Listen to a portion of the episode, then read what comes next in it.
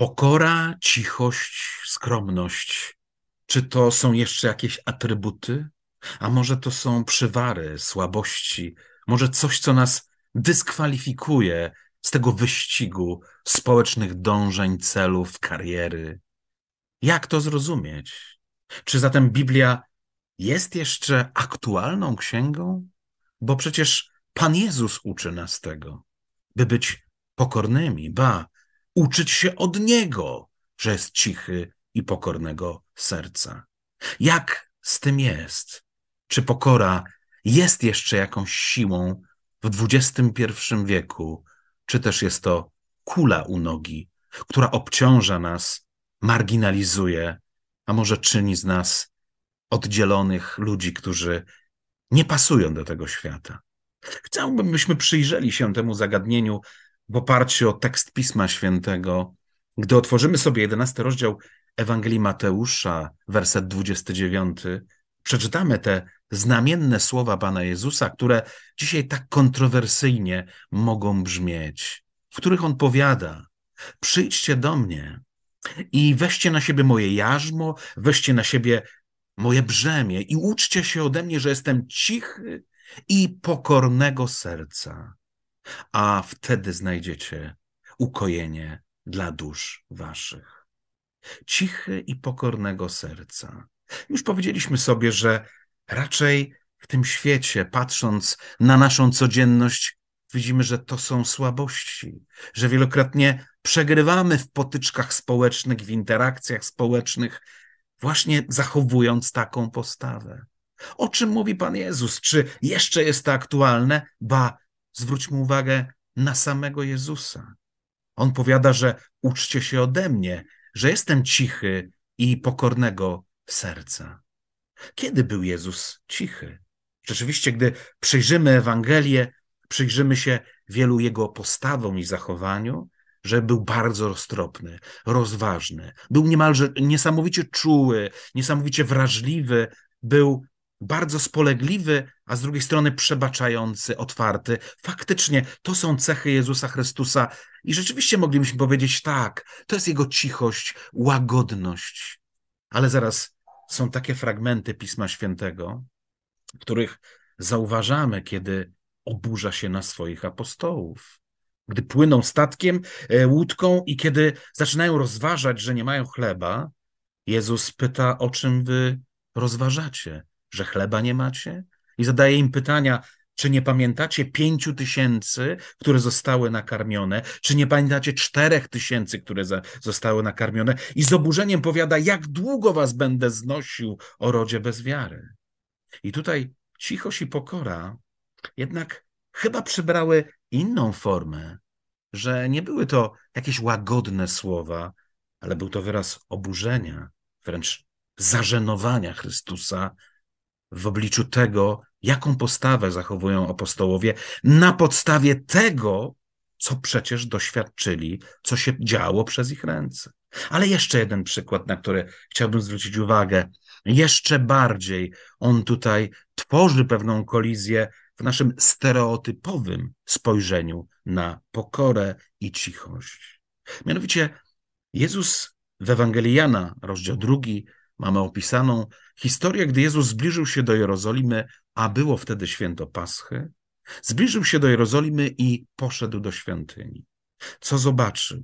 W przedsionkach Salomonowych, czyli w tym obszarze świątyny, świątyni, który był specjalnie przeznaczony dla ludzi, dla konwertytów, dla prozelitów, czyli pogan nawróconych, dla obcokrajowców, którzy przybywali i dla kobiet, którzy wszyscy wspólnie mogli przyjść, by modlić się w świątyni właśnie w tym miejscu.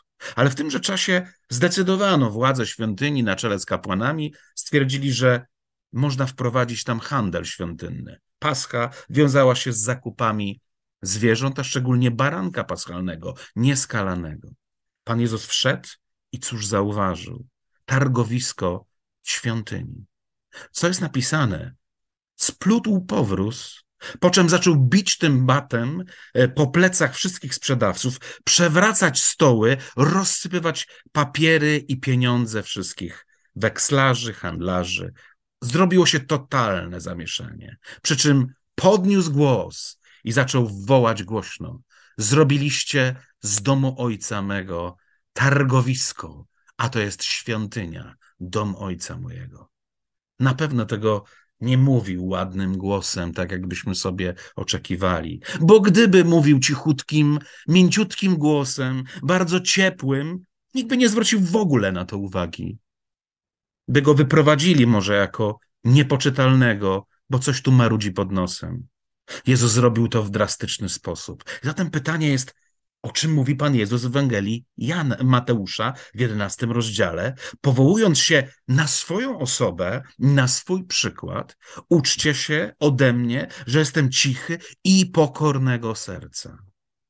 I tutaj z pomocą idzie nam wciąż aktualne studiowanie Pisma Świętego, wciąż aktualne badanie Pisma, które wydaje się archaicznym tekstem starożytnym, niepasującym do XXI wieku. Tak mówią ci, którzy są dyletantami w tej kwestii, którzy nie znają Pisma Świętego, ba, nawet nie umieją obcego języka, a przede wszystkim takiego, w którym był pisany tekst Pisma Świętego.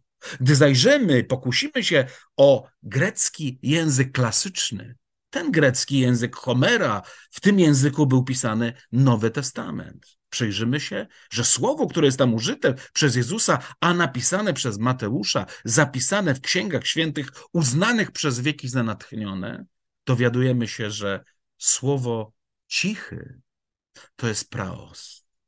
I co ono oznacza? Że cichy i pokornego serca to jest siła spokoju. Siła spokoju. I oczywiście to dotyczyło stoickich filozofów, gdyż oni bardzo często byli przykładem tego, że potrafili zachować zimną krew. Chociaż byli prowokowani różnego rodzaju odmiennymi poglądami, to jednak nigdy nie pozwolili sobie na to, by wdawać się w sprzeczki, lecz spokojnie potrafili argumentować. Ale przecież tu nie mamy filozofów, tu mamy apostołów, tu my jesteśmy odbiorcami Ewangelii, jeśli wierzymy, że ona jest wciąż aktualna. Otóż cichy okazuje się, że nie tylko słowo praos, które jest e, greckim brzmieniem tego słowa cichy i znaczeniem, nie było używane jedynie w Nowym Testamencie. Okazuje się, że jest to słowo, które zostało zapożyczone z używanego wówczas słowa, którym określano zwierzęta bardzo nerowiste, a szczególnie miano, na uwadze koni nerowistych, którym założono uzdę. Dopóki nie założono uzdy, ten koń nie dał się poskromić. Ale od momentu, gdy założy się jemu uzdę, on się uspokaja i poddany jest temu, kto ma władzę i potrafi kierować poprzez tę uzdę e, tym koniem.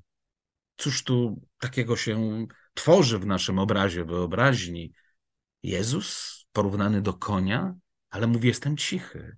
Tak, powiedzieliśmy, że pokora i cichość Chrystusa to jest siła spokoju. Na czym ta siła polegała?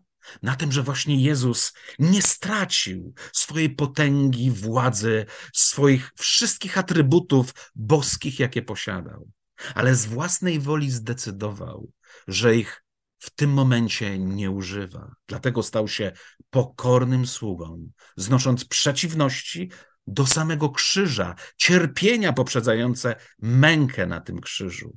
Uczynił to nie dlatego, że czuł się zakłopotany, bezradny, beznadziejny, zażenowany, osłabiony. Uczynił to dlatego, że świadomie podjął taką decyzję.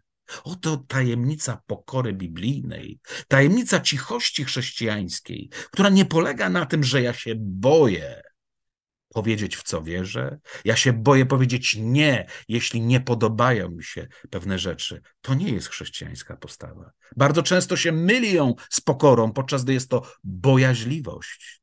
Pokora to jest świadome odstąpienie od wyrażania gniewu, oburzenia. Czasami jednak należy usunąć to. Należy powiedzieć zdecydowanie nie tam, gdzie jest kłamstwo, gdzie ludzie są nękani, męczeni. Dlatego też Pan Jezus uczy nas: uczcie się ode mnie, by siła waszego spokoju w odpowiednim momencie mogła okazywać moc po to, by ratować ludzi z kajdanów grzechu, głupoty i kłamstwa, w którym bardzo często tkwią. Oto lekcja tego fragmentu, a na to poparcie jest w księgach Salomona, który powiada: Sprawiedliwy, który jest chwiejny przed bezbożnym, jest jak zmącone źródło. A wiara jest pewnością. Nie jest uczuciem religijnym, które się zmienia w tą, w tamtą stronę. Jest pewnością tego, kim ja jestem, bo wiem, komu zawierzyłem i wiem, co jest źródłem tej wiedzy, mądrości i prawdy, w którą uwierzyłem.